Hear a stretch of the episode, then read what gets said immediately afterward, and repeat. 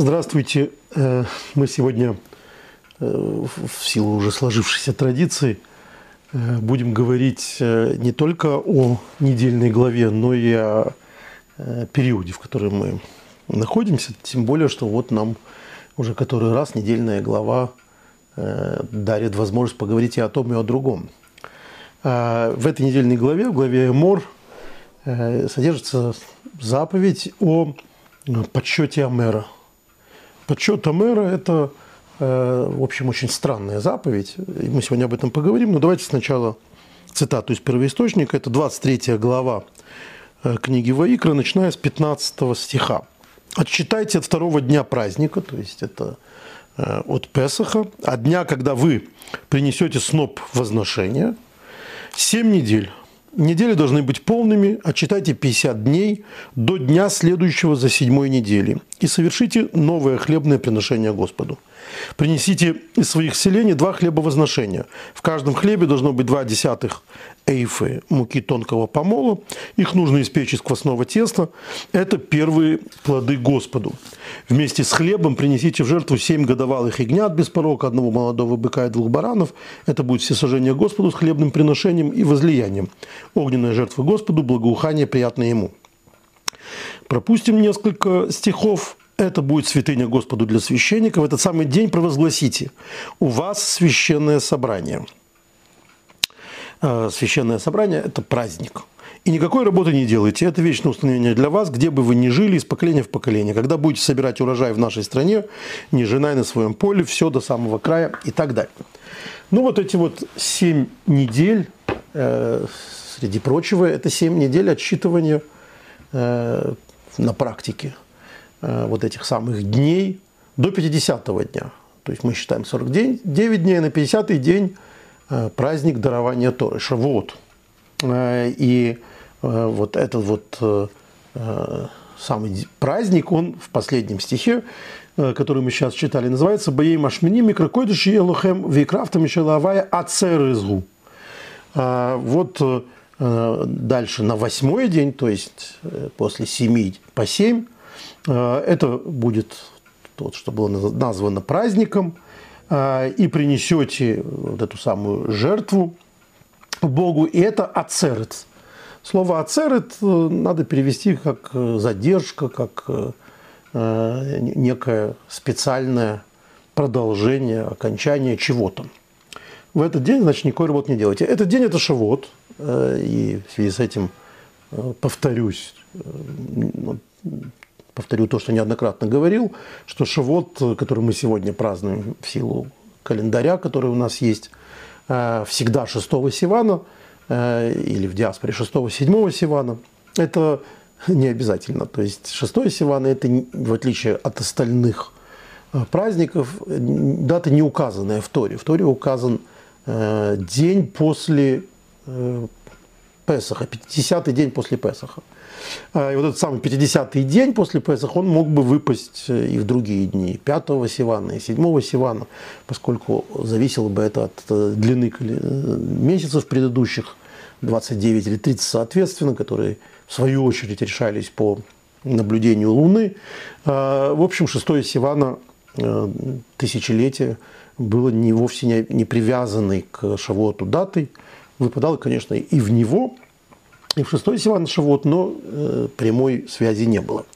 А связь прямая вот именно к этим семи седмицам, э, подсчитыванию э, семи недель по семь дней, семь недель по семь дней от Песаха.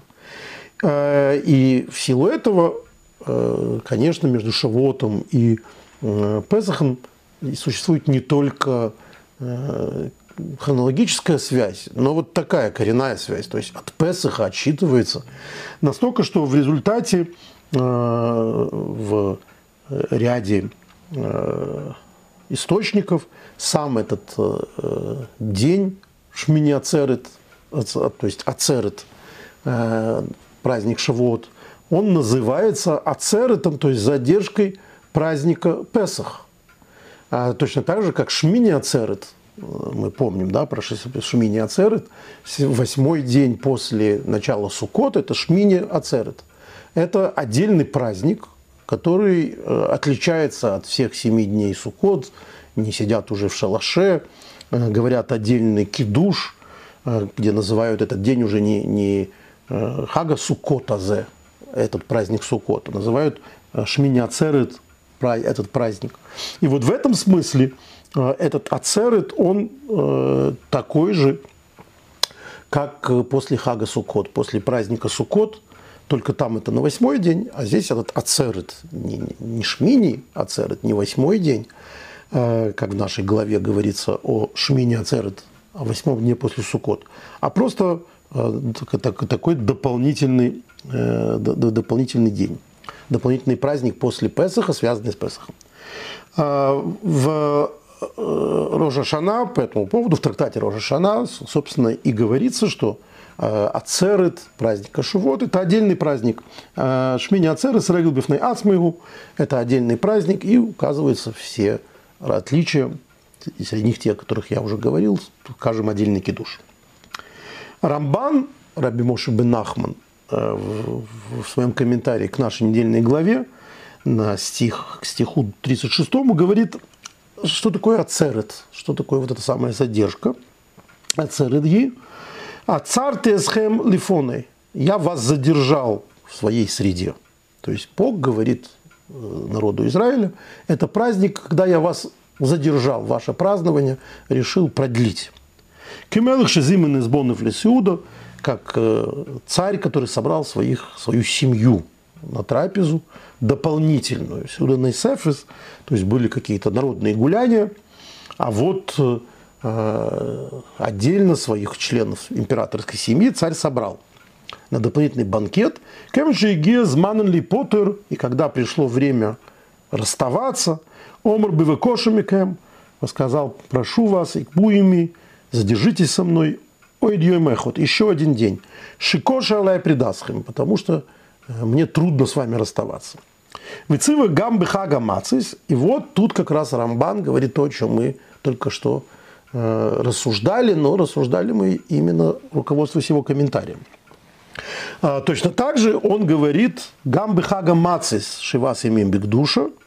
А, э, вот семь дней пребывали в Песах, в праздник Мацот, праздник Мацы, как он называется в Торе. А, пребывали семь дней в святости, умона мимену, и вот от него он отсчитал 49 дней, выкидыш ем шмини, и отсчитал восьмой день отца. А, соответственно, кишмини шелхаг во имя сфурим бенатаем кихой шелмоет. Получается, что это, а, это как дни праздника, а последний день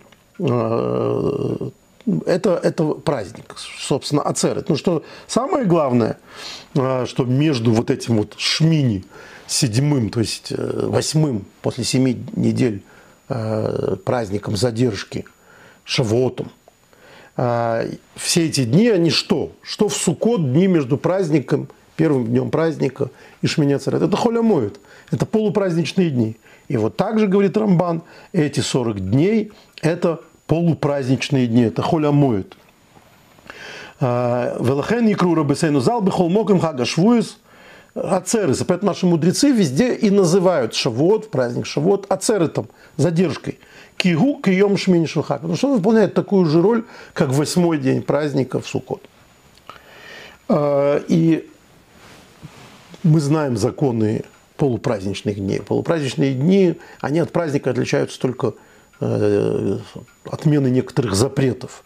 Но это полупраздничные дни. Это очень важный э, отдельный период года – а тут у нас оказывается таких целых 50, 49 дней.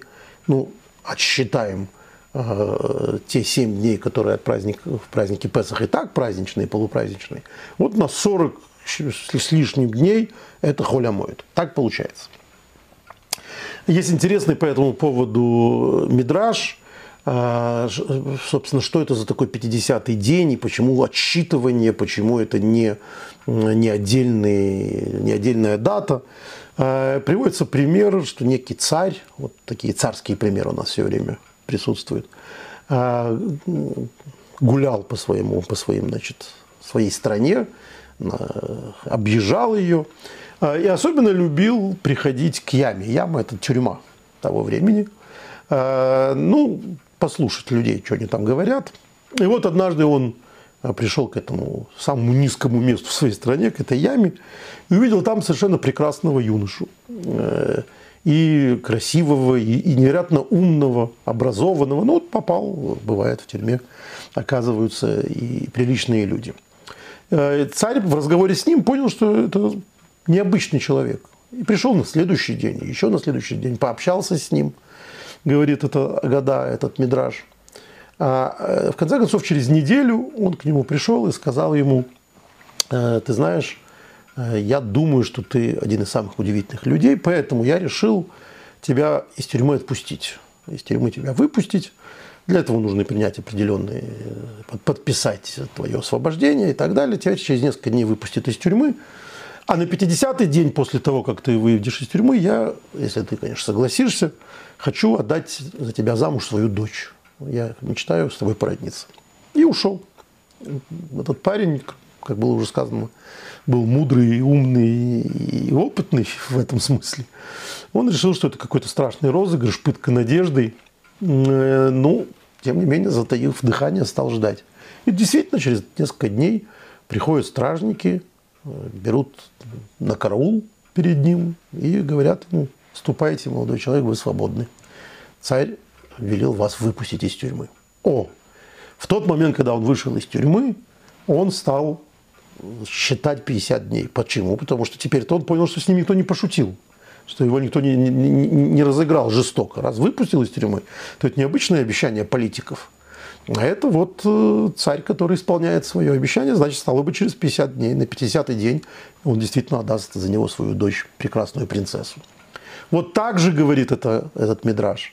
Евреи, когда были выведены из Египта, только будучи выведенными из Египта, они поверили в то, что им, как было обещано, на 50-й день будет даровано, будет их свадьба, будет э, их Э, самый главный день года, и они стали отсчитывать эти 49 дней, как считают жених э, и невеста дни до свадьбы.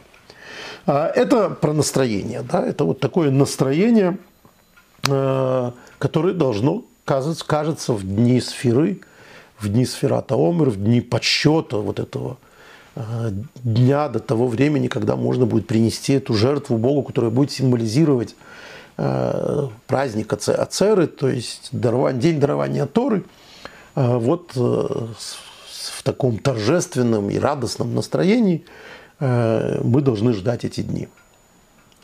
Что же мы видим в результате? В результате мы сталкиваемся с удивительной реальностью. Эти самые сферата Омр, которые в нашей недельной главе положено отсчитывать, и которые мы так красочно описали, руководствуясь Рамбаном, и особенно этой э, чудесной э, Агадой, этим Мидрашем. Э, в еврейском календаре, пожалуй, самый длинный период траура. Дело в том, что мы знаем, что 9 дней перед разрушением храма или 3 недели – это траур, когда запрещены определенные вещи – в частности, слушать музыку, устраивать свадьбы и так далее.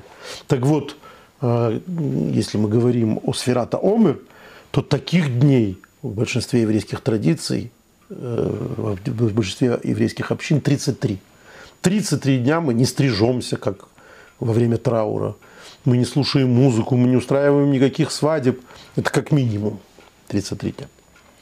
А, и вот э, с чем это связано? Какова причина того, что холя моет, полупраздничные дни, как их называет Рамбан, превратились в э, траурный период. Э, ответ на этот вопрос, как это произошло, содержится в трактате Ивамот. Э, нам рассказывается на 62 странице, втором листе следующее. Рассказывали, 12 тысяч пар учеников было у раби Акивы от Гапата до Антипатриса. Этот Габат и Антипатрис – это городки, э, в которых э, были, видимо, жили эти ученики, были Ишивы, Раби Акивы. Это 12 тысяч, 40, 24 тысячи учеников у него было. И все они умерли в одно время. То есть э, их сразила эпидемия. Почему? Почему это случилось? Талмуд говорит, потому что не выказывали уважения друг к другу. Вот э, причиной, э, мы уже с вами говорили неоднократно, что э, любом, любое несчастье, любое горе человек должен искать в себе причины, э, что же поступало, послужило э, поводом или за что это, за что именно. Вот э, мудрецы, как наследники этих самых мудрецов, погибших в этот период, э, пришли к выводу, что причина была в том, что они не выказывали уважения друг другу. Мы сегодня выясним, каким образом они пришли и кто именно пришел к этому, э, к этому выводу. Мир пребывал в запустении, пока Раби Акива не пришел к мудрецам юга и не обучил их. Юг – это э, имеется в виду та область Иудеи, особенно в районе нынешнего Лота, Лода, который противоположен Галилее, северу. И вот именно на юге он возродил э, Раби Акива изучение Торы. Э, выходцы с юга, так называемые. И вот он нашел себе, Раби Акива нашел новых учеников, Раби Мейра, Раби Иуду, Раби Йоси, Раби Шимона, Раби Лазара бен Шамо. Именно они тогда возродили Тору. Вот он нашел это, э, этих пятерых учеников, в другом месте сказано, что их было семеро. И вместо 24 тысяч учеников он нашел этих новых. Э, все это, все это блестящие имена тех, которые, собственно, и передали традицию Э, великую традицию Танаем. Раби Шимон, это, например, Раби Шимон Бар-Ехай, э, ну и Раби Йоси, и, и Раби Иуд, и Раби Мейр, и Раби Лазар бен Шамо. Это все знаменитые имена, талмудические имена. Продолжение э, этой страшной истории. Учили в Брайте все прежние ученики Раби Акиви умерли между Песахом и Шавотом. То есть вот эти 50 дней между Песхом и Шавуотом, они были именно тем временем, когда произошла эта страшная эпидемия. Э, и поэтому эти 49 дней до праздника, они траурные. Я сказал, что как минимум 33 днем, 33 дня, потому что во многих общинах траур прерывается 33 дня э, по причине, которая, э, которой стоит говорить в Лагбаомер. Это тоже удивительная причина, это день смерти Раби Шимона Барьяхая, Ражби. Все они умерли страшной смертью, сказал Равхама Бар-Аба. А другие говорят, что это был Раби Хиу бен Бар-Авин. Какой именно страшной смерти, сказал Равнахман, от дифтерии. То есть это была эпидемия. Сейчас, к сожалению, после э, страшной эпидемии, поразившей мир, мы понимаем примерно причины, почему именно они умерли, то есть кроме э, теологических, духовных причин, это ешивы, это люди, которые тесно друг с другом общались, и, и поэтому быстро друг от друга заразились. И вот э, таким образом все ученики Раби Акивы э, умерли в этот период.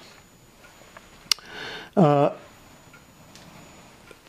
Тут есть э, любопытная вещь. То, что мы здесь прочитали, это то, что они э, умирали в этот период между Песахом и Шивотом. Но между Песахом и Шивотом вовсе не означает, что все время до Шивота. То есть это э, прервалось перед Шивотом. Перед Шивотом, ну вот в частности, э, Минахем Миири, знаменитый э, прованский мудрец, который жил 750 лет назад, он, насколько я понимаю, первым Э, рассказывает о совершенно новой дате в еврейском календаре. О Лагбаомере. Лагбаомер, 33-й день этого подсчета Омера, это удивительный день. Это единственный день, исправьте меня, если, э, если вы найдете возможность меня исправить, единственный день, который стал общенациональным еврейским праздником нового времени.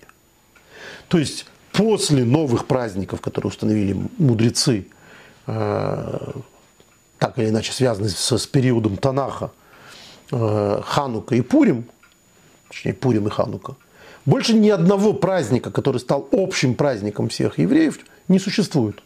То есть, э, например, Пурим знает огромное количество так называемых местных Пуримов. То есть мест, где произошли события, спасшие местную еврейскую общину, которую довольно долго отмечали. Есть траурные даты, которые после страшных крестовых походов или э, после Хмельниччины тоже довольно долго отмечали в еврейских общинах. Вот то, что связано с Хмельниччиной, даже в 20 веке, до середины 20 века, до войны точно отмечали, может быть, еще и позже. Постились. Но это недолго и отдельные общины. Так, чтобы весь еврейский народ стал отмечать какую-то какую дату, э, общепризнанно какими-то специальными обычаями и так далее, такого не произошло ни с одним днем, кроме Лагбаумера. Однако первое упоминание, насколько я могу судить, насколько я нашел этому, это э, комментарий э, Мири, вот этого самого прованского мудреца, э, который жил 750 лет назад, то есть вот примерное время этого праздника, э, ровно к этому отрывку из, э, из Талмуда, который мы сейчас читали. Кабала бията гаоним принято от гаонов, то есть гаоны, э, может быть, он имеет в виду эпоху гаонов, то есть эпоху после талмудического иудаизма до, скажем, X века нашей эры. Э, Шебайом ламит гимел беомер, что 33-й день Омера, поского миса – вот тогда прекратилась эта смерть, прекратилась эта эпидемия.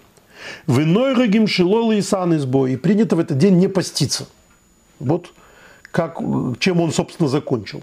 Мири рассказывает, что в этот день не принято поститься. Лак Баумер – это день, когда не принято поститься. Это появление этой особенной даты. Дальше давайте посмотрим на генезис этой даты. Э, Мингоги Маарил. Обычай Маарила – пишут через сотни лет после этого, после Миири, а, следующее. Йомим шбен песах ла церет, лагбаомер эйн омрим бо тхино. В лагбаомер не говорят таханун, не говорят покаянные молитвы. Это следующая ступень. И, наконец, Шухана Рух, э, Шухан Рух, появившийся еще через сотни лет э, в своем э, параграфе Тав Цади Гимл говорит, Нойрагим Шило Лиса Иша бен Песах Лацерет. Принято не устраивать свадьбы между Песахом до Ацерет, до Шавота, как мы только что сказали. Это общий траур. А Лагбаомер, до Лагбаомера. Вот в Лагбаомер уже можно устраивать свадьбы. Многим Шило Стапер принято не стричься, ад Лагбаомер до 33-го дня Омера. Шемрим Аша Посху Миламус, потому что тогда, как нам говорят, прекратились эти смерти, прекратилась эта эпидемия.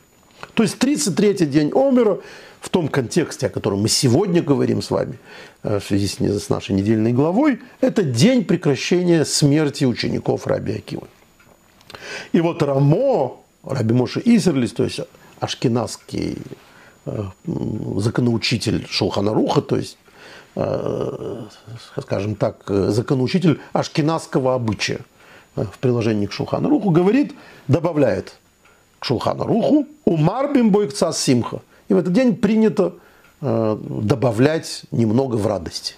То есть это такой луч света в темном царстве. Вот есть темный период, Лагбаомер, это э, добавляют немного, немного радости.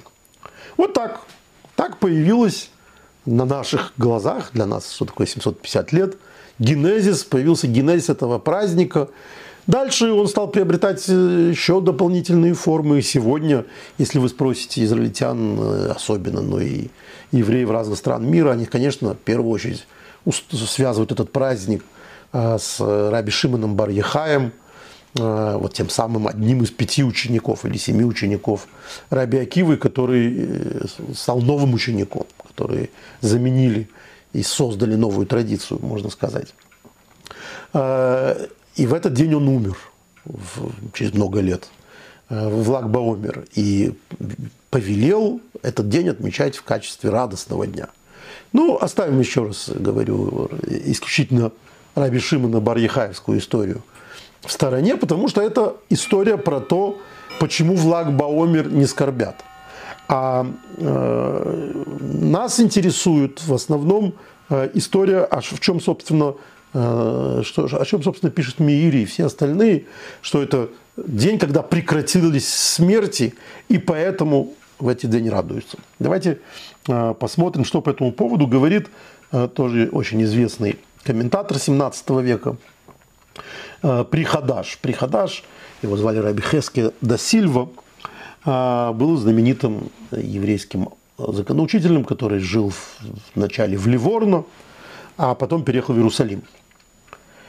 Если дагдых бы симхазулама, надо бы понять, а почему надо радоваться в этот день? Что за радость? И мишум шипоску Талмид Раби Акива Ламус, если из-за того, что ученики Раби Акива прекратили учиться, э, умирать, мабыках. Почему это повод для радости? Мы считаем, считаем, что они прекратили умирать по, по, по очень неприятной причине. Они закончились. Умерли все ученики Раби Акива. В чем причина радости? Из-за того, что они все вымерли, и в этот день уже никто не умирал. Первый день, когда к Раби Акиве пришли и сказали, никто сегодня не умер, потому что никого не осталось. У Матти вышел Симхазу. В чем причина этой, этой радости? То есть какая, какова природа этой радости? День смерти, день прекращения смерти учеников Раби Акивы – это прекращение учеников Раби Акивы. Больше не было этих учеников.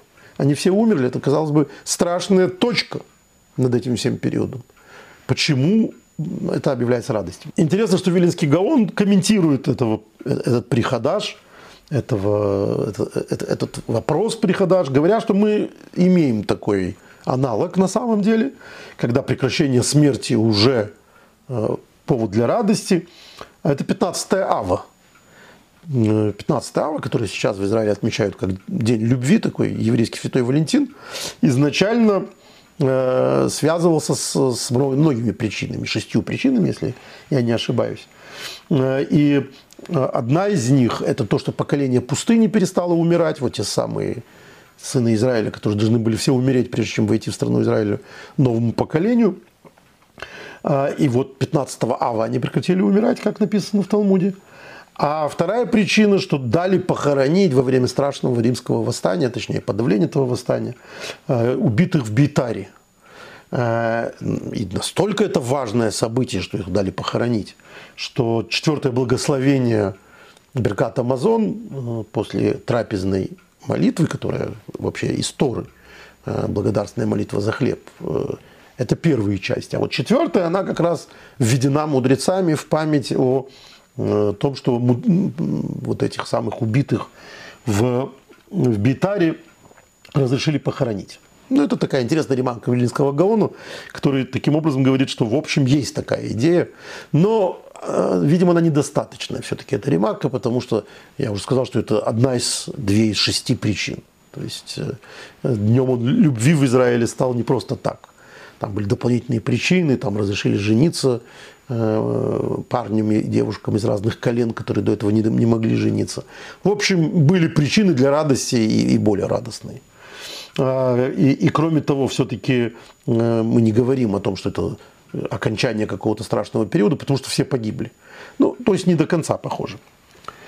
А вот вопросы, которые мы по этому поводу задаем. Я еще раз хочу напомнить. Мы рассматриваем сегодня период Сферата Омер – праздничный период, который превратился в траурный период а, из-за смерти всех учеников Раби Акива.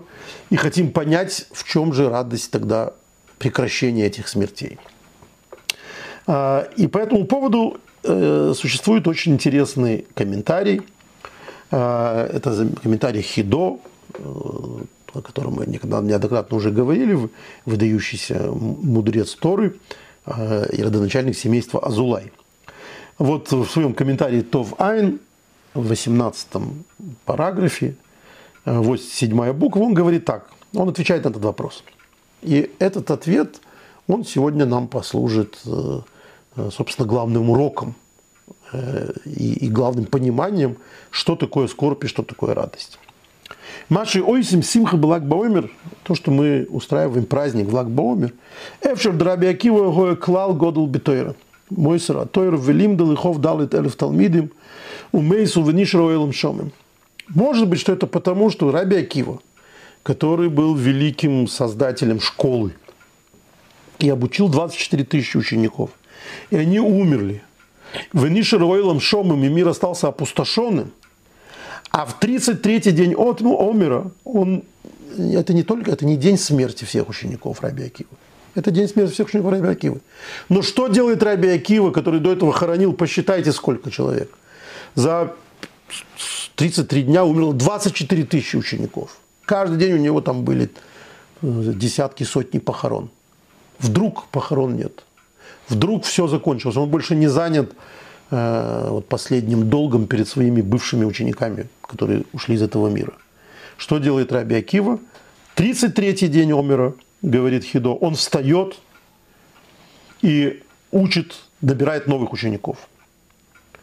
Э, и таким образом возвращается Тора. И вот что говорит по этому поводу э, Брешит Раба.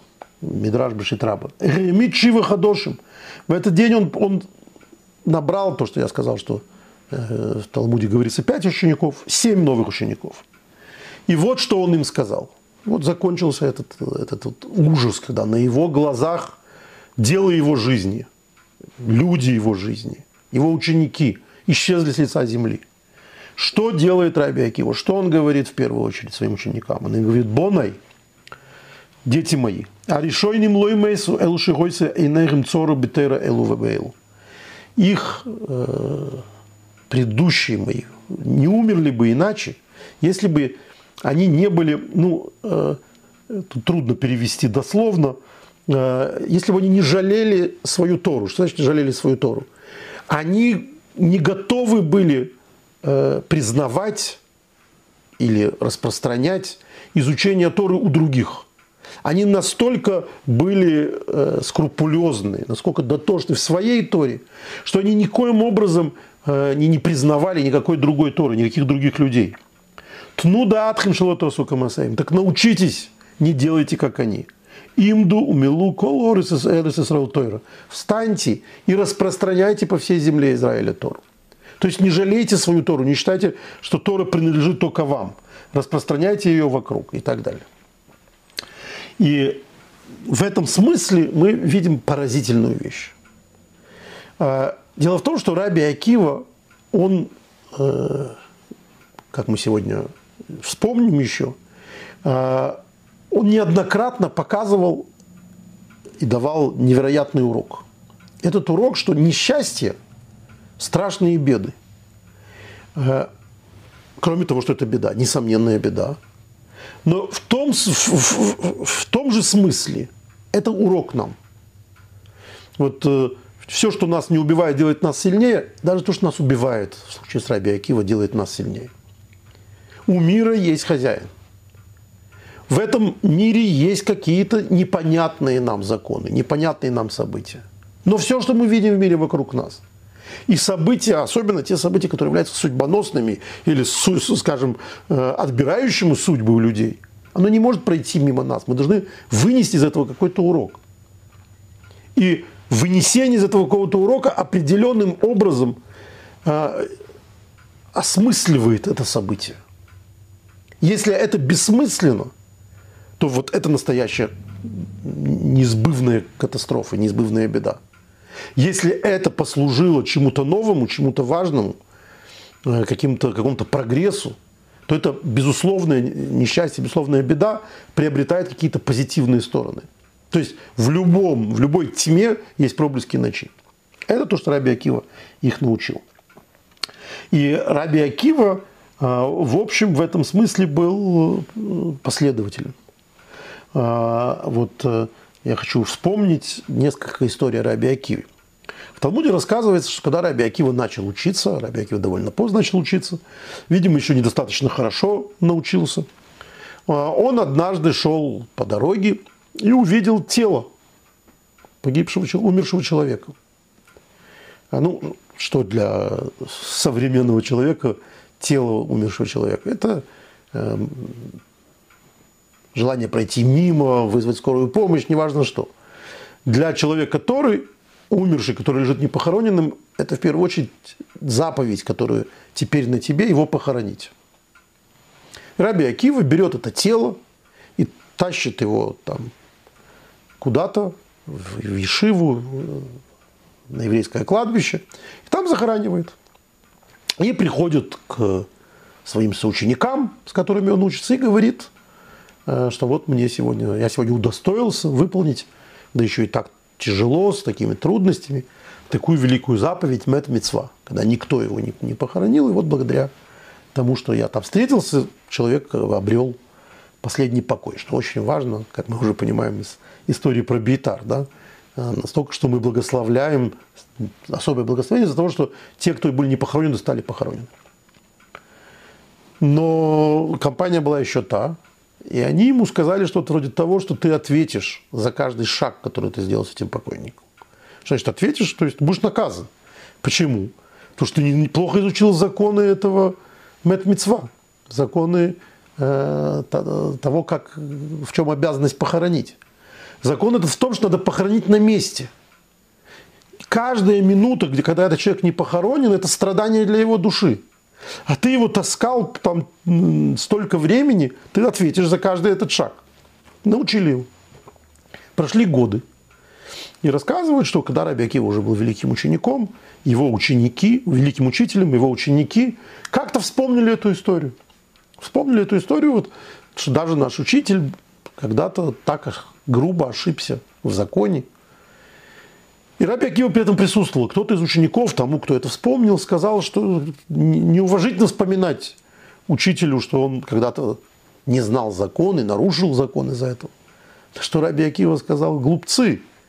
Да я вспоминаю э, с огромным счастьем, что это было. Почему? Потому что в результате я понял, что я недостаточно знаю. Стал учиться больше, стал учиться тщательнее. Сделав ошибку эту – да еще и ошибку, которая несет за собой какие-то последствия, я благодаря этому учился гораздо более скрупулезно. То есть эта ошибка меня научила большему, чем если бы я ее не совершил. Это вот Раби Акива. Раби Акива по отношению к себе, потом Раби Акива по отношению к себе как создателю школы, которая была уничтожена судьбой. Это всегда повод для рефлексии, всегда повод для того, чтобы становиться лучше. Все плохое, что с нами происходит – должно послужить к, к улучшению нас, должно послужить тому, чтобы мы становились лучше. А вот эта его история про плохое учение, она э, очень, на, мой взгляд, полезна э, в отношениях к плохим ученикам вообще. Вот ученик чего-то не знает. Есть два выхода для этого ученика. Ты, этот ученик. Один – это отчаяться. Вот что же я дурак такой? Ничего не могу запомнить, ничего не знаю. А другой вывод, другой вывод, который человек может сделать, это что то, что ты не знаешь, это повод для того, чтобы ты лучше учился. Больше будешь учиться, будешь больше знать. Человек, который с самого начала все понял, он этого вывода не сделает. И, по крайней мере, одного у него не будет. Он не будет лучше учиться. Этот предмет он не будет лучше изучать. Все мы с вами знаем, да, что совершенная ошибка когда-то, она да, человек э, не учится на собственных ошибках, как говорят, но выводы все мы делаем. Опыт – это, э, как написано, э, хахам, то есть опытный человек, адив минави. Он больше понимает, чем пророк, потому что он научился, он на эти грабли уже наступал. Вот именно это Раби Акива тогда и сказал. Но если вам кажется, что это, это, это все, то есть вот мы знаем, что Раби Акива сделал такой вывод в связи с, со своей вот этой вот фадихой, как говорят на иврите, в связи с этим своим позором когда-то. А, или страшная история, о которой мы сегодня все время говорим а, по поводу того, как Раби Акива сделал вывод и передал этот вывод своим ученикам из страшной эпидемии, унесшей его, его Ешиву. И этим Раби Акива создал новый иудаизм. А, но если вам кажется, что все э, вот так вот замечательно, какая может быть замечательная, 24 тысячи учеников погибли. И в определенном смысле Раби Акива, делающий выводы для современного человека, конечно, часто может э, э, показаться несколько черствым. Как может быть, что вместо того, чтобы онеметь, вместо того, чтобы оплакивать своих учеников, он сразу встает, набирает новых учеников, да еще и делает выводы из смерти предыдущих, что-то очень быстро это все. Так вот, Раби Акиба своей жизнью, а точнее своей смертью, доказал, что он так умел делать не только по отношению к себе, как ко, всем, ко всем остальным, но и по отношению к себе. Дело в том, что Раби Акива погиб страшной смертью. Мы об этом читаем в в литургии Йом-Кипура очень подробно. Говорит, считается, что в то, что в литургию Йом-Кипура входит стих «Ор зару цадик», это потому что последние буквы этого стиха «Ор зару цадик» составляют имя Раби Акива. Потому что Раби Акива был убит страшной смертью э, римскими легионерами, римскими, римскими захватчиками именно в Йом-Кипур. Э, и там рассказывают, как сдирали с него кожу. В общем, страшная смерть описана. Одна из самых страшных э, молитв, если хотите, литургии, которые вообще существуют. Это смерть десяти мучеников. И Раби Акива одна из самых страшных из нее. И вот по этому поводу существует в Талмуде Агада, что когда с него стали, значит, срывать кожу, он закричал «Шма Исраэль, Ашем Элакейну, Ашем Ихот». «Слушай, Израиль, Господь наш, Господь один». Сегодня, с того времени, 2000 лет назад, а, в общем, и перед смертью, и, и, и в самые страшные муки евреи вслед за Раби Акивой повторяют эти слова. Но на самом-то деле кажется, что эти слова несовместимы с этой молитвой. Ведь что такое Шма Исраэль Ашем Элакейну Ашем Иха? Слушай, Израиль, Господь наш, Господь один. Это восхваление имени Всевышнего. Что может быть большим э, осквернением имени Всевышнего, чем старая страшная смерть мудреца Торы? Что может быть страшнее этого? И вот ученики, которые услышали, собрались во время этой казни, их пригнали туда, или они в этот момент ему задают вопрос, Раби Акива, вот настолько. То есть это же вообще сумасшествие. Как можно говорить о Киду Шашем, как можно говорить о, о восхвалении имени Всевышнего во время такого хилляша? И Раби Акива отвечает, да я всю жизнь ждал этого момента. Я мечтал о том, чтобы именно в такой момент восхвалить имя Всевышнего. Потому что именно вот это и есть настоящее восхваление имени Всевышнего, когда человек не болтает, не говорит, что он готов принести в жертву все ради Бога, а приносит в жертву, становится жертвой. Поэтому это и есть самый высокий уровень кидушашем, самый высокий уровень восхваления Всевышнего. Это идея Раби Акивы, которая, как понятно из этого отрывка, была Воспринята с удивлением с самого начала, даже его учениками, она, еще раз скажу, повсеместная. Настолько, что один из самых страшных респонсов, которые вообще существуют от равинских ответов, это из серии ответов, которые евреи получали в концлагерях и в гетто, когда у раввинов спрашивали, когда нас будут убивать, надо ли произносить благословение на Киду Шашем, восхваление имени Всевышнего. То есть вот этот идея о том, что мы, умирая за, за еврейство, за то, что мы евреи, за то, что мы преданы своему Богу и своему народу, э, и не отказались от своего еврейства, мы потомки тех, кто, несмотря ни на что, отказались от своего еврейства, это и есть самое высокое и самое возвышенное, которое только может быть, восхваление имени, освящение имени Всевышнего, Кидушише. То есть до последнего момента Раби Акива оставался верен себе. До последнего момента своей жизни он понимал, что и в этой уже личный.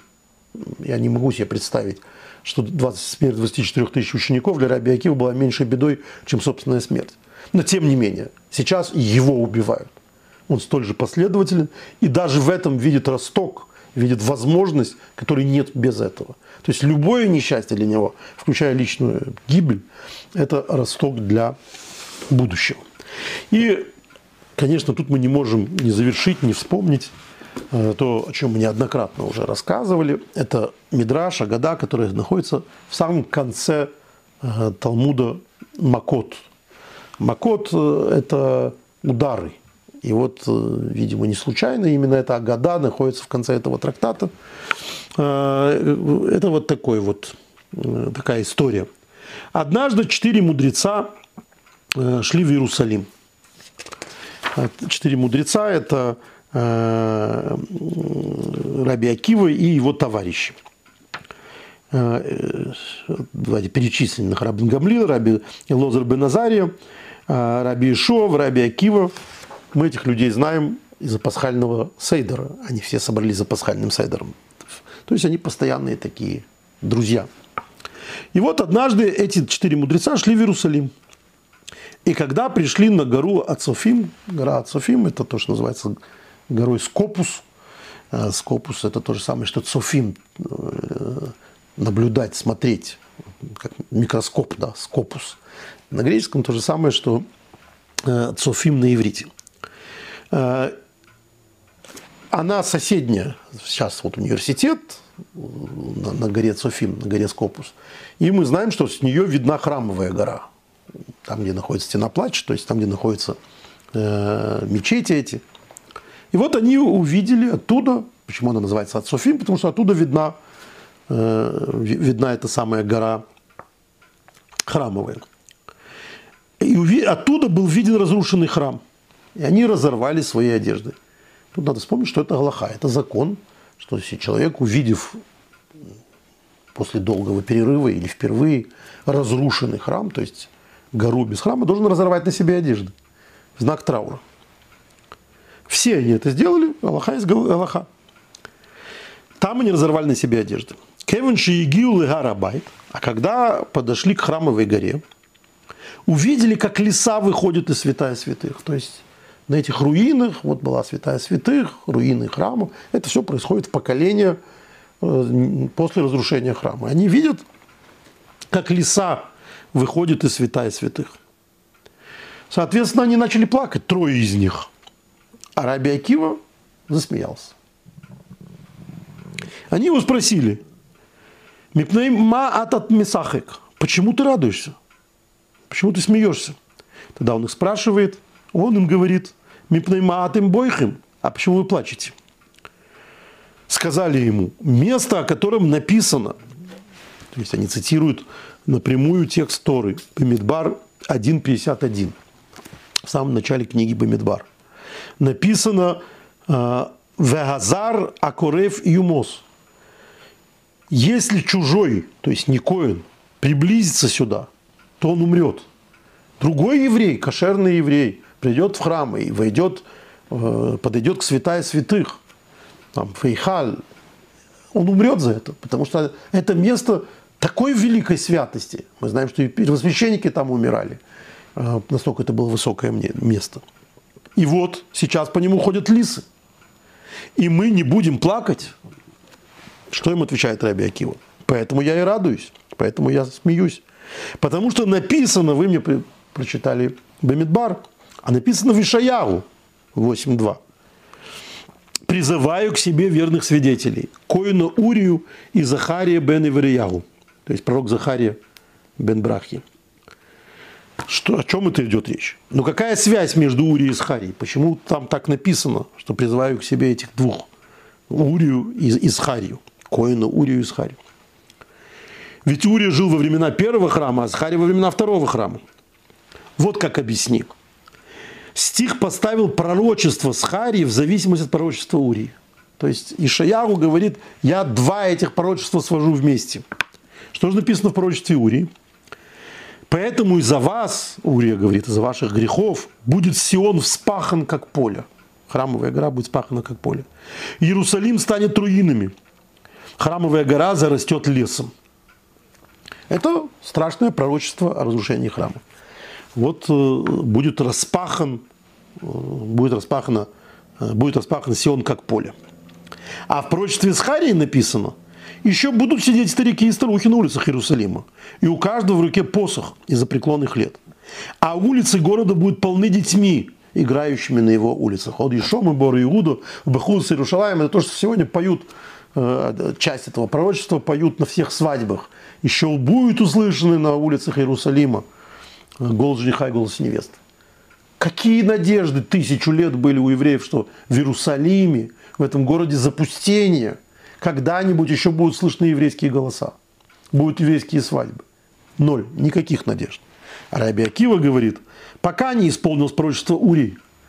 То есть Урия жил во времена первого храма. И во времена первого храма э, был после него второй храм – пока не исполнилось это пророчество, что будет распахан Сион, я опасался, что не исполнится и пророчество Схарии. Если одно пророчество не исполняется, то и другое пророчество не исполнится. Но теперь, когда исполнилось пророчество Урии, когда Сион распахан, несомненно исполнится и пророчество Захарии. Теперь я уверен, что будут услышаны на улицах Иерусалима э, голос стариков и детей. И сказали ему такие слова. Акива утешил ты нас, Акива утешил ты нас. То есть вот эта история, она ровно про то, как можно по-разному смотреть на несчастье. Ведь настроение мудрецов нам очень понятны. Они увидели святая святых, по которой гуляют лисы, распаханный Иерусалим. Но Раби Акива, увидев то же самое, сделал из этого ровно противоположные выводы. Он увидел в этом разрушении ростки будущего спасения. Закончим сегодняшний разговор отрывком из беседы Любавического Рэбы. В 19 томе содержится это на 72-73 странице. Раби Акива приводит стих, который мы только что читали, из Ури, Цион Судет и Хорыш. Сион будет распахан. А, почему именно этот стих он приводит?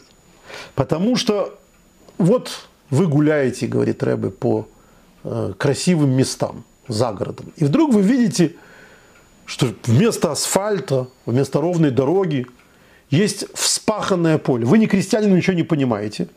И вам кажется, что это изуродованная земля. Но на самом-то деле без пахоты нет никакого роста. Значит, вспаханность этого поля – это символ того, что можно увидеть уже, имея опыт, колосящиеся хлеба на этом поле. Потому что оно вспахано. И вот именно это, он говорит, э, самое главное, что разрушение храма – это как вспаханность, вспаханность поля. Именно благодаря этому разрушению будет все достоинство взрощенного освобождения самым высоким уровнем. Интересно в связи с этим, э, что говорит Маршо в своем комментарии. Э, Маршо, знаменитый восточноевропейский комментатор Торы, в комментарии к этому самому отрывку из Талмуда говорит так. Омрлем раби Акива лахакани мицахик. Вот почему я смеюсь. Шигу Хоров, вашу олим голхубу. Я радуюсь тому, что Сион-то разрушен. Но кто по нему ходит? Лисы. Что это значит? Лиса ходит, в шакал ходит вместе запустения. Шакал не ходит, лисы не ходят там, где люди живут. Посмотрите, вот они захватили наш город. И что? Шакалы по нему гуляют. Никто здесь не может находиться, никакой, никакая страна здесь не могла возникнуть. Элем нахасруах мимену и сборах им амыкуда жизел и яшевшом. Не получали они никакого удовольствия э, от Всевышнего в том месте, которое для него свято. Куци ему э, камашон им зоримбо. И, значит, самарийцы там эти, самарийцы, самаритяне сколько лет хотели его засеять, ничего у них не выросло. Не приносит эта земля плодов. Э, вспомню в связи с этим знаменитое письмо Рамбана, а, когда он, приехавший в Святую Землю, был потрясен ее запустением, насколько эта, земля, эта, эта страна запущена, насколько это место запущено. И это великое чудо, которое мы видим буквально на наших глазах, что святая земля, при том, что за нее все борются, и это происходит тысячелетиями, и крестовые походы, и мусульмане с христианами и так далее. Но кто бы ею не владел, а владели ей великие империи.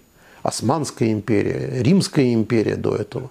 Англичане была абсолютно бесплодной. Это была земля запустения. Об этом пишет Марк Твен в своих заметках после того, как он поехал по Святой Земле.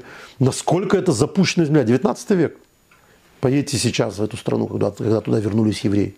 И вы увидите, как буквально все расцвело, как буквально то, что невозможно представить себе было не только сто лет назад, но и 75 лет назад, когда э, создавалось э, еврейское государство на этой земле, что это произойдет. И ровно противоположный процесс мы тоже видим. Мы видим, что если еврейский народ отдает части земли Израиля, как это было с одной из самых цветущих частей земли Израиля, с Гуш-Катифом, который был передан в так называемую палестинскую автономию, превратил, превратился в настоящий Хамастан. И все там хорошо умеют, умеют оттуда метать э, свои ракеты, умеют оттуда руководить террором. Но выращивать из этой земли, с которой питался весь народ Израиля, вся страна Израиля, миллионы, еще экспортировали оттуда, больше никто не может. Эта земля стала опустошенной, она больше ничего не производит. Вот это то, что увидел Раби Акива в распаханном поле э, Сиона, э, увидел ростки освобождения, цемах, цемаха Гиула, ростки освобождения, которые из этого произрастут, когда на этом месте будет восстановлен, восстановлен храм, восстановлена еврейская жизнь э, и восстановится благословение Всевышнего. Так что э, уроки э, Сферата Омер, э, оказались исторически для нас еще более важными, чем были, было заложено изначально. То есть, да, это перестало быть холямоидом, да, эпидемия всей духовной элиты еврейского народа, уничтоженный народ э, мудрецов, э, отменила как бы радостность этого праздника. Но те уроки, которому это нас научило, в результате имеют, пожалуй, гораздо большее значение для еврейской традиции, для еврейского самосознания, чем заложена изначально радость ожидания только э, получения Торы на горе Синай. Это еще не только радость ожидания получения Торы, но умение видеть в самом чем темным, самым страшным, что с нами происходит вокруг, ростки будущего радости, будущего счастья. И это, конечно, э, одна из главных основ вечности еврейского народа. Умение в день гибели, Лагбаумер, когда прекратили Э, закончились все ученики Раби Акивы, создавать новое, создавать новую школу, создавать новый народ. К сожалению, нам приходится это делать изо дня в день и, и из поколения в поколение, э, но результат э, не заставляет себя ждать. Мы есть, мы существуем, мы верны нашим принципам, и чего уж тут скромничать, мы и есть самая главная тайна истории человечества. Как народ без своей земли, как народ без э, единой веры, единой, единого языка, единой веры в том смысле, как единственной единой традиции, которая передавалась у всех одинаково, смог сохраниться в качестве единого народа. Пожалуй, уроки э, Лагба Омера, уроки 33 дней до Омера, это этой самой сферота, подсчита Омера и этого траура, в котором Раби Акива увидел освобождение, э, это залог этой вечности, залог этого особого отношения к миру со всеми его трагедиями, со всеми его несчастьями и катастрофами. Хочу вам всем пожелать, чтобы нам не приходилось делать такие уроки, э, а чтобы мы уже получили подтверждение э, не только в ежедневной жизни частной, но и в общей судьбе народа и мира – Э, того, что все ужасное, что происходит вокруг нас, это на самом деле росток для будущего прекрасного мира. Пусть он наступит как можно скорее. Всего доброго, до следующей недели.